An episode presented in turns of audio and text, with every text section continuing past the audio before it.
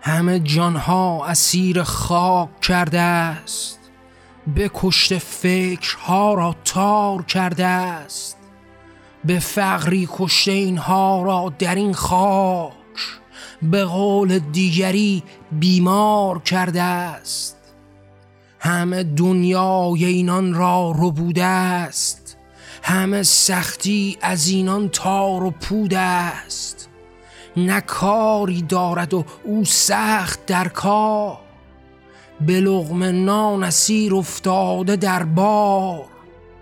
همه فکر و جهانش را در این بست، به قول آورد فکر و مغز را پست.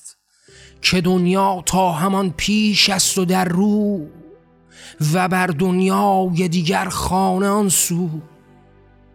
خودش هر آرزو را پیش برده است، به تاج و تخت شاهان بیش برده است. به کاخ زر به شیر حمام در خون، به زر دنیای مردم خیش خورده است.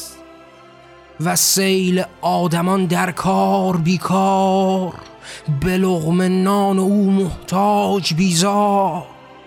ندارد هیچ فکری مانده از او، همه دنیا شده آن لقمه در رو. که از صبح و به شامش هیچ در باد، در این دوار گردون شه شده شاد. همه تن آرزو را پیش برده است، یکا یک آدمان را خیش خورده است. سرآخر گفته بر طفلی که این چیست، چه داری آرزو در پیش رو چیست؟ و کودک نادم و سر زیر بر خاک، بگوید آرزو معنای آن چیست؟